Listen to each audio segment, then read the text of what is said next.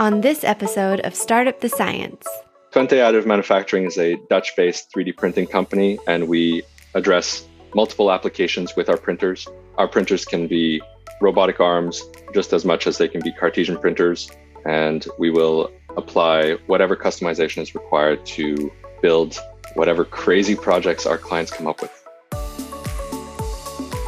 Hi, Jonathan. You're very welcome to Startup the Science. Very glad to have you today to talk about this uh, very exciting new topic for us, which is 3D printing houses. Thank you very much for having me. I'm glad to be here. Uh, let's start with an introduction. Can you tell me a bit about yourself and about your company? Sure. So, my name is Jonathan Ladouceur. I'm the head of engineering at Twente Additive Manufacturing.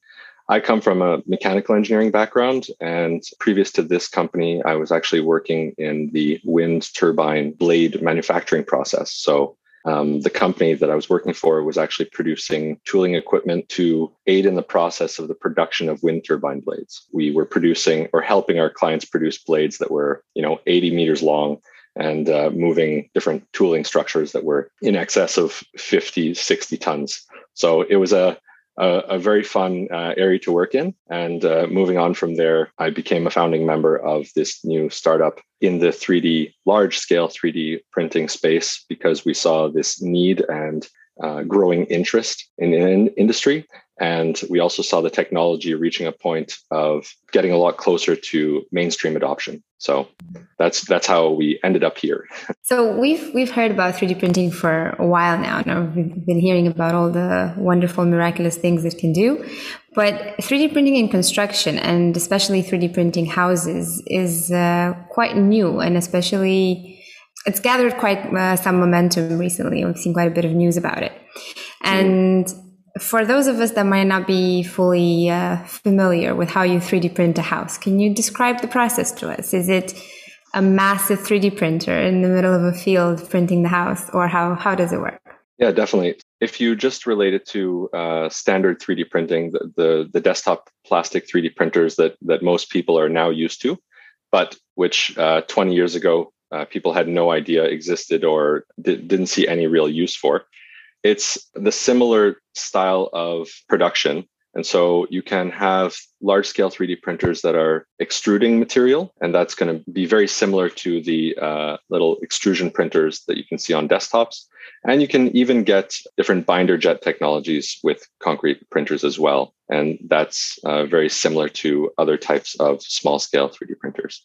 So 3D printing as a whole is just, you know, layer by layer deposition and letting each layer uh, fuse to the one below and hoping that the whole thing doesn't collapse. One of the differences with the smaller scale 3D printing processes that don't use cements and slower curing agents is that uh, it's a real risk that the print that you're uh, building up can actually collapse. So uh, it's actually a large part of the uh, calculations going into coding the machines and all that to make sure that you only print something once and don't have to uh, print it twice. Because I'm sure you can imagine if uh, you try to sell a printed house and you have to print it twice because the first one collapsed, it's not very profitable. And, and then uh, going to the types of printers and the technology used for this large scale type of printing.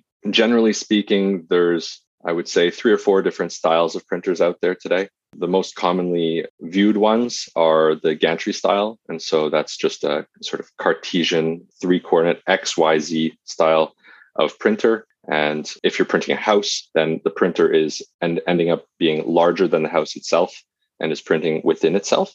So that would be the on the large end of things. And then on the other end, there's printers that can sit within the, the building space. So you can imagine sitting within rooms that it's going to be printing or uh, just next to where the, the house is being built. And then it's going to be reaching off of that. And there's multiple styles of control for those printers. So if you can think about the robots that you would see in a car manufacturing plant, those six axis robots, those are one of the solutions which allow you to have a lot of freedom in your designs, in part because you can actually orient your nozzle in non horizontal directions. So that means that when you think about conventional 3D printing with a plastic printer, it's very it's all horizontal layers and when you have a six axis printer or something that allows you more orientation changes you can actually print in non-horizontal layers and get very creative. So those are the the robotic style. And then not last, but um, another style is one that you see in the industry used by a company known as uh, Apis Cor. And so it doesn't look very different from a crane, essentially. So it's on a polar coordinate system. And so that gets placed in a few locations in each building that's going to print. And it'll print basically a circular area around itself. And that would be moved by a crane or uh, by moving itself to a, a different print location and uh, I can keep going. There's a there's if if you've heard of the Delta style 3D printers, it's another style of small scale 3D printer as well. And there's a company known as Wasp that scaled it up to a to a very high degree. It's controlled with actual vertical moving axes, three of them. And just through the geometric relationship between those, they can access any area within it. So it's a it's a different style of motion, but some companies including wasp use use that technology. So plenty of options. We can go from uh, yes. uh, smaller to very large scale printers and they can print Definitely. around themselves within the printer and so on. Uh, what kind of printers is uh, Twente additive manufacturing making? I saw one of them if i'm not wrong is called berlin. Can you tell us why that is since we're based in berlin? So uh, we we like to name the the printers that we design from different areas that uh, we have some of the the founding partners. So uh, one of our founding partners, Adam Rumjan, is based out of Berlin, and so we also have the Hoffen from Tim, that's uh, based out of Hoffen. So. Uh, we we have uh, an interesting naming convention for our printers, okay. and we like to keep a story behind each one.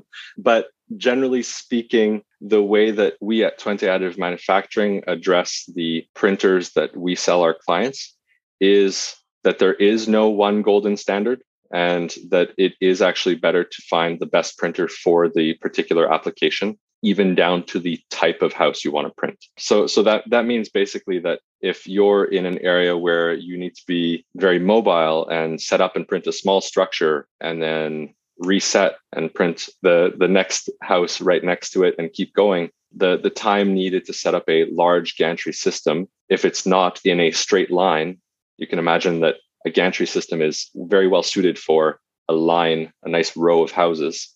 And if for some reason the architect or urban planner wants the houses to form a curve, suddenly that plan goes out the window. And so a different printer, for example, our Tilikum mobile printer, will be better suited to that style of printing job. Um, mm-hmm. In the same way, depending on the degree of complexity that the contractors want to be using, for example, my comments about the six axis printers, the six axis motion and all this um, freedom of design comes with added cost, which the contractor may not want. So they may be happy right. with a certain degree of complexity. And if their goal is affordable housing, for example, uh, mm-hmm. then it's it's all about costs, and uh, we can definitely get into costs later. It's uh, yeah. a hot hot topic. Yeah, it's a hot topic because I understand one of the benefits of 3D printing houses is, co- is cost savings. So we can uh, get into that in a moment. But I wanted to ask you because you mentioned you know it's tailored to the needs of your customers, and I would imagine the customers are the construction companies, but still it's such new technology, right? And um, I would also imagine that there's a specific skill set that uh, you would need um, in order to, to manage a project that is based on 3D printing. So, how is the existing construction industry adapting to that? Are architects familiar with the technology already? Can any architect become easily familiar with it? And what about construction workers? And how, how is it affecting the whole the whole field? Just a, a simple question. How is it affecting the entire industry? What is the entire effect on everything? Um, so uh, well i guess we'll talk down the chain of the the process. So maybe um, that's better. from the architect's perspective the the notion that you get freedom of design and the the one of the selling points of additive manufacturing for uh, construction is the fact that you can have this freedom of design with very little to no added cost. So you can be building an affordable home that has a nice design. You're not cutting corners, so to speak. Well, actually, you are cutting corners. You're rounding corners and making interesting shapes without adding extra cost. Because uh, an example of that is just the, the Fibonacci house that our company printed, which um, I would I would encourage any conventional uh, you know contractor that wants to make formwork out of concrete to send a quote for that, but I think it would be way too expensive. So you can imagine that the architects love this concept that they get much more freedom of design.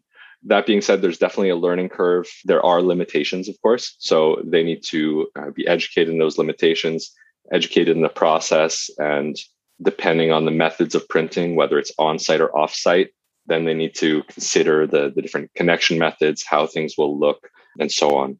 So right. for, for architects, it's definitely an area that there's already a lot of interest and the interest is growing. And the areas of knowledge are some that are already being investigated and being taught in school as well, because they're, you know, they're they're made aware that this technology is out there. So they're being prepared for it. Right. It's out there and it's not going anywhere, so they might as well learn about it. And what exactly. about construction workers if we go to uh, further mm-hmm. down the down the chain? Yeah I read that uh, to 3D print a house, you don't need as many people. You don't need nearly as many people as to uh, make a house in the traditional way. And um, how how do you think this is going to to affect that field? And is that something you're maybe worried about? So I like to reframe that sort of fact into the position of in many areas of the world right now is there's a serious lack of housing and a lack of capacity of workers, uh, trades, qualified people and so rather than thinking of it as, you know, replacing workers and putting people out of jobs, we're empowering the same teams to produce way more housing at affordable prices for people. Yeah, I think that's a that's a good way to look at it. And I saw there are yeah. already some some projects that are working on that. One example is from a rural area in Mexico where they're trying to build to 3D print an entire neighborhood of affordable housing. And it's part of a mm. project initiated actually by a nonprofit in collaboration with a 3D printing construction company to in an attempt to to end homelessness in in the area right so yeah. that's amazing and these kind of projects would be very useful in many different parts of the world at the opposite end of the spectrum we have dubai who is 3d printing the largest uh, buildings in the world not mm-hmm. uh, not anything to to be surprised by i suppose where do you see this uh, going? Is this going to be used more for affordable but small housing? Or do you see it be a method that will slowly but surely replace conventional construction and become the way we, we build our houses and maybe other types of buildings as well? I, I guess that that question deserves an answer in, in two time scales. One is short short term, you know, near future, the next year or two, and then longer term. Short term, the, the reality is that the machine builders are still developing processes and techniques to automate as much as possible. Costs are relatively high for materials, especially because the, the materials development is continuing. There's a lot of different material recipes from different suppliers, but there isn't enough demand globally for local production of these materials. So you're seeing a very interesting recipe, but it needs to then be shipped, which makes it completely inefficient. So there's definitely a very strong uh, movement towards localized production of materials. And uh, an example of that is a, a print in, I believe it was Italy, where they took sand and clay from next to the print, mixed it together, and printed a house. So um, that's ideal, right? yeah, yeah, that, that is ideal. the The issue is that you uh, you need to be passing the all the local building codes. So if your area allows that, then it's perfect. But in many areas of the world, that that does not pass. So we need to kind of push what is a very, very conventional, conservative industry, the construction industry, towards these new technologies and towards these new ways of thinking, and sort of point out these benefits so that each each person in the value chain kind of does their part to, to bring things forward. So the use case of affordable building, for example, it's very difficult to meet all of these wonderful claims of uh, printing homes for $4,000 or $10,000. The reality is that that's not achievable today with this technology. One simple po- point to, to that effect is that right now, the majority of the printers out there are only going to be printing walls, and walls do not make up 100% of a house. Yeah, I was going to so, ask you that. So where where does it stop? We print the walls, but then you know I would imagine the windows, the roof, everything else that uh, goes into a house is a separate separate story, and that's fair enough. Exactly. Right? exactly. There's you know uh, it's I think it's going to be a while before we start printing uh, very beautiful glass panes that you can actually look through in the middle of printing cement, right? So yeah. um, when when a company claims that they printed a house in 24 hours or in 48 hours, they printed the structural wall assemblies in that time. So, so the inks that can go into the printer are they yeah. concrete, or what other types of inks can we use?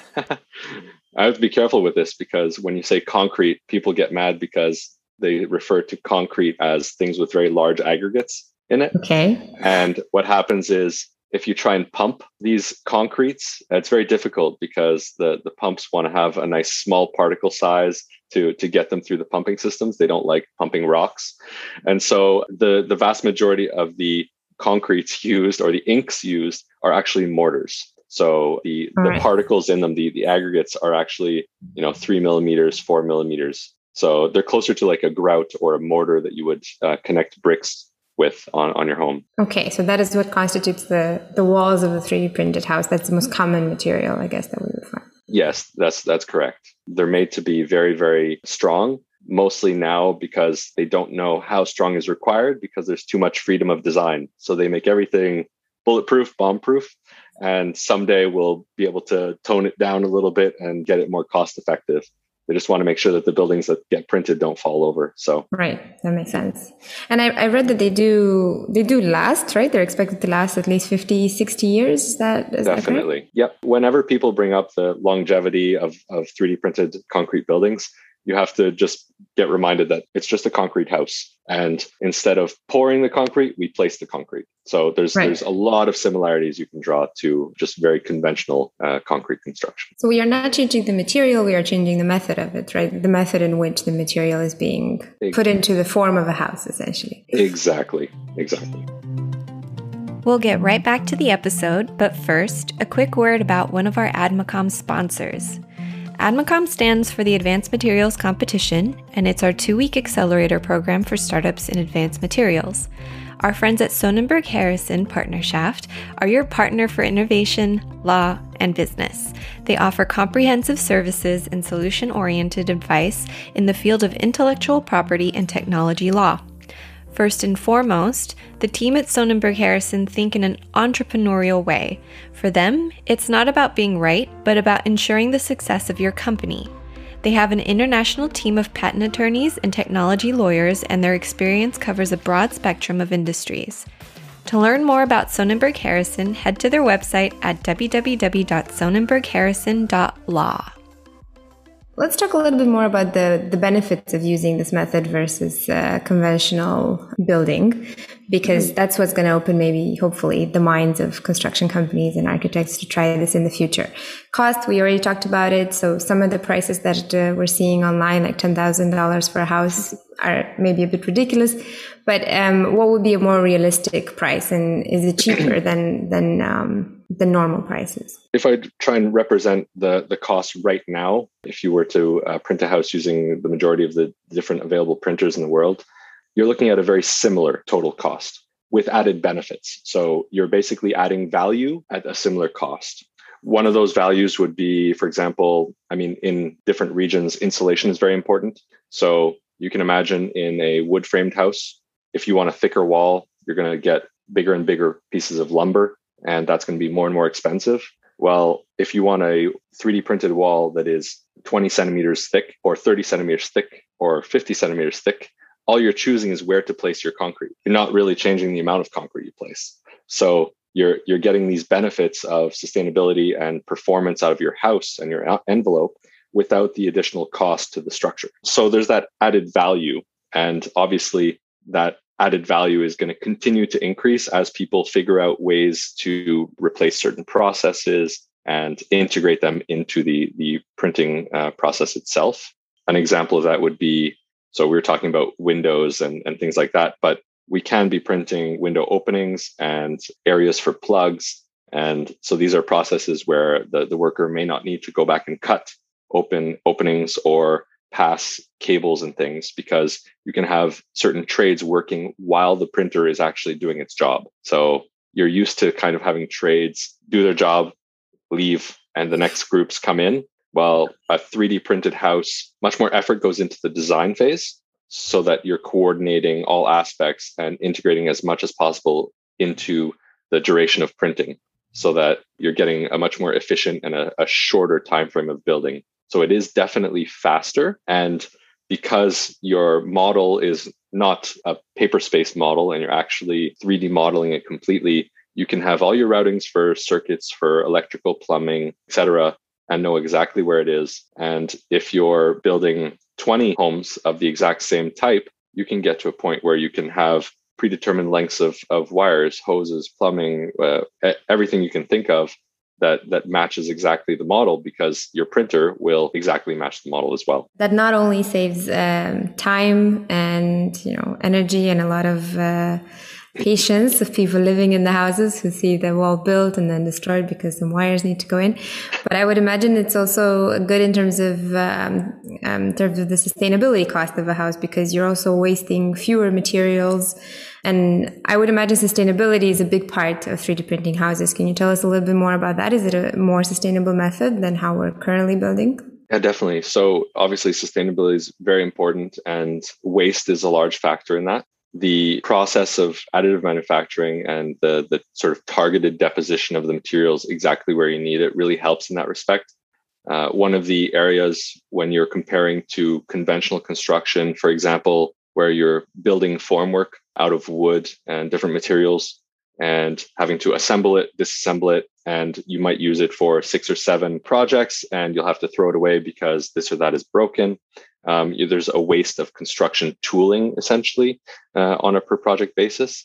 And the extruded material just goes exactly where it needs to be, whether it ends up being the final product or it's just acting as formwork, left in place formwork you're using exactly as much as you plan. There's uh, you know very little extra waste. That that sounds good. I have a lot of mm-hmm. uh, cement left in my house from from yeah. last construction, and, yeah, we're, and we're, wondering what to do with it now. yeah, and also um, because the process is relatively well defined and the amount of waste, which is small, but there is you know you, you can't have zero waste because the, it's known. You can also have very interesting ways of using the little bits of leftover. So you can create little uh, tile molds and you can have a side project to have a little walkway of you know custom made uh, tiles that, that are poured with the, the leftover materials. And uh, on the aspect of again sustainability it's definitely when you bring up cement as uh, a sustainable material that's kind of an oxymoron. Unfortunately that's just the material that is available globally today. It's the way that the production chain is is built up it doesn't mean that that's the way it needs to be for the future. It's just what's available today. So, um, very large uh, multinational companies have 3D printing recipes, and we we talk to at, at Twente Additive Manufacturing. We talk with many, and we try to talk to all of them if we could. And we emphasize to all of them the importance that our clients are always bringing up the CO2 emissions and saying, you need a greener solution, you need a greener material you need to find ways of reducing the amount of uh, cement and replacing it with different things, uh, whether it's recycled components from pre-existing concrete or different replacements, geopolymer replacements, and so on. And they are doing that. Uh, they are coming up with uh, better and better recipes and finding ways to reduce CO2 emissions from the concrete. So, you know, I can't say today that it's the material is green, but it's definitely heading in that direction. And when you think about printing with 30, 40, 50% less material, you're you're getting a big savings out of that in areas where it's already being used to a higher degree. From what you're saying, I'm thinking that the future of construction looks like we're all going to be 3D printing our homes. Um, but I'm also guessing it won't happen that that fast, right? Maybe 20%, 30% of houses will be 3D printed by 2030 or so. But I think if we dig a little deeper into those numbers, we see that's not exactly what that means. So maybe you can paint a picture of the future for us a bit. Yeah, for, for sure. I guess to, to put that into context, there's, you know, between 50 and 100 3D printed homes in the world right now. And there's millions of homes being built, you know, uh, each week or uh, s- something to that effect. The, the construction industry as a whole is gigantic uh, on the global scale. And 3D uh, printing for that application is a very, very tiny portion of that. Certain jurisdictions, and this has really helped the industry grow, such as um, Dubai, have sort of um, made the statement that 25% of building components in their buildings should be 3D printed. And yeah, that's that's the point that perhaps I, I can help clarify. Um, some people might understand that as a quarter of all buildings should be completely 3D printed. but that's not the case. It's it's not realistic to say that you're going to be printing your plumbing and printing your electrical and printing your windows. What the, what they're saying is that the aspects that are uh, able to be addressed through additive manufacturing in the the buildings in in Dubai should be addressed with additive manufacturing. So there's plenty of room to grow, but also plenty of time to grow. It's it's not going to be overnight. It's, it's a long term project. Definitely. And from the perspective of, of your company, what um, what areas will you be focusing on most? Where do you see most potential? Are you looking at printing components or hoping to print the entire house, or I should say the walls of the house for now? Mm-hmm. Or um, what are you going to be focusing on in the next, let's say, five to 10 years? Because this is a, a long term vision project. Yeah. Primarily, we're, we're a machine building company, we're a technology driven company. So we like to find the the applications that our clients want to uh, attain, and we're building and adapting our printers to be suitable to that application. There is right now a very high demand, probably from some of these clickbait videos about four thousand dollar homes, and we get you know 50 to 100 emails every day saying, "Can you print my home here, please?" Unfortunately, it, it doesn't really work that way yet. It's very nice to see the interest, though, and the interest hopefully will uh, help introduce more knowledge publicly so people can be more aware of the, the realities of the technology. But since we are more of a technology driven company, we're interested in the different processes that can be automated. That means um, the placing of reinforcement, for example, in your walls, because it that is another topic that that comes up with any conventional contractor that is looking at additive manufacturing, one of the very first questions they ask is, where's the rebar? That placement of reinforcement is an area where we like to be working, and many uh, other 3D printing companies are trying to find the best solutions to, to get that into the walls. As well, we are working very, very um, strongly and in collaboration with, I would say, the majority of 3D printing companies towards a standard, an ISO standard for the process of additive manufacturing in construction and infrastructure. We see the, the regulations catching up as a very important point towards more general adoption of the technology because one of the roadblocks that all contractors hit when they try to build a 3D printed home is educating the local jurisdiction on what is okay and what is not okay and convincing them that it will either pass their building code or pass an equivalency. And so uh, right now it's more ad hoc, showing them pre-existing projects and telling them that they were, you know, designed by uh, well-known engineering firms and what have you. But once we get these standards, ISO standards out, um, it's much easier to communicate that your company is following uh, an international standard for this process, and therefore it's going to be able to meet the uh, local requirements more easily. Yeah, so residential homes is a huge application, and there's huge demand. We see that as an area. And then there's actually infrastructure and smaller component printing because there's way more than uh, concrete homes out there in the world. There's concrete used in bridges, in uh, staircases, in uh, culverts, in different infrastructure and utility projects. So the, the applications are quite endless. And the benefit of a 3D printer is it doesn't really matter what you want to print. It just has to fit in the space that you have a build volume for. So right. So we can imagine more residential homes and more infrastructure as well and more parts of buildings being built. Could we Definitely. imagine, do you think if we if we're to uh, just keep dreaming, uh, could we imagine also other inks being used? You were mentioning uh, glass, maybe that's a bit too far into the future, but I know that some companies are working, for example, on, um, I'm not sure if to use it as an ink for 3D printing, but they're working on a wood paste um, that could be used for different applications. Could we imagine 3D printing a wooden house at some point, do you think? Definitely. Uh, it's, it's, of course, you know, it's actually goes back to the building codes and the, the local regulations. Technically speaking, you could come up with a process to print anything right? In the right. same way that small scale printers are printing with a multitude of, of materials, the same can be said for these large scale printers. We mm-hmm. have tended to use the definition of these large scale as 3D concrete printers, but in reality, there are 3D construction printers. And if a certain company comes up with a formulation of uh, you know, waste wood or wood chips and uh, a good binding and curing agent, then that's going to work uh, just fine. There's an example in California known as Mighty Buildings that is using a UV curable ink. And so that's using, uh, I think it's limestone or a different type of uh, ground up rock and using a different process altogether. So the options are endless. There's, there's, I'm very curious myself where, where this industry is going to go because there are so many developing technologies, so many developing materials and a growing list of very motivated people and companies uh, to help yeah. push it. Yeah, and you're you're one of them. So we're hoping to to see your company also uh, be very successful in this field. And yeah, we're definitely gonna keep following uh, this trend, see what happens. Right now, every time there's any news about it, it seems like it's an experiment almost, or like a prototype. It would be interesting to see when this becomes, um, I don't know if the norm, but when it becomes a very normal way of, of building. And so mm-hmm. hopefully within our lifetimes, we, we get to witness that. Yeah, definitely. I would encourage people just to, to educate themselves as much as they can.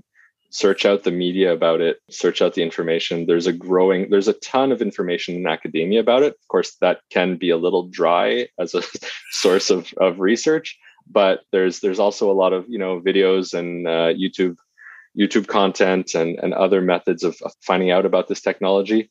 When people are, are more informed about the technology, it makes it much easier for them to communicate with these 3D printing uh, companies and the 3D printing machine builders and can really help the, the industry move forward as well as people that are in areas of approval in the you know permitting office.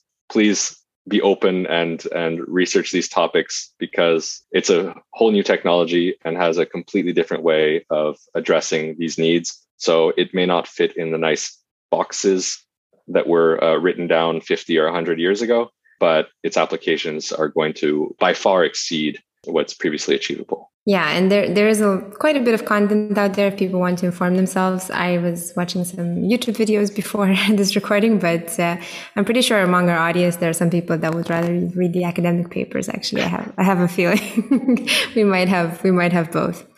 Before we uh, we say goodbye for today, I wanted to ask you if you had a wish for for your company right now? If there's something that um, you wish could happen in the near future for Twente additive manufacturing what would that be? Are you looking for investment additional customers partners?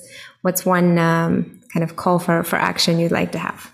Well, I mean, generally speaking, we really pride ourselves on working with uh, as many of the the other companies in the 3D printing space as possible. So whether that's the the machine builders, uh, the operators, or the materials manufacturers.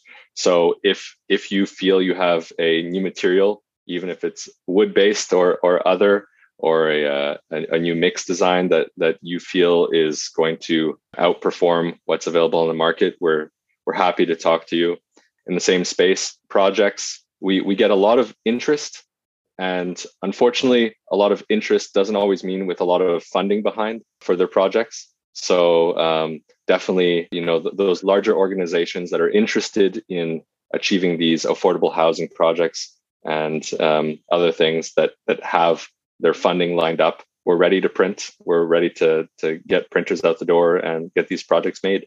Good. I'm hoping someone someone is listening. And if anyone wants to just buy a printer and build their own house, should they stop emailing you or can they can they continue? they are very welcome to keep emailing us. We're we're happy to assist and help them walk down the path towards getting a, a house printed. that sounds good.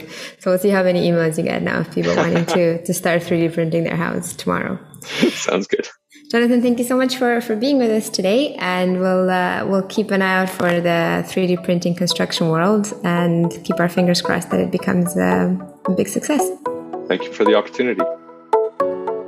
Thanks for listening to Startup the Science.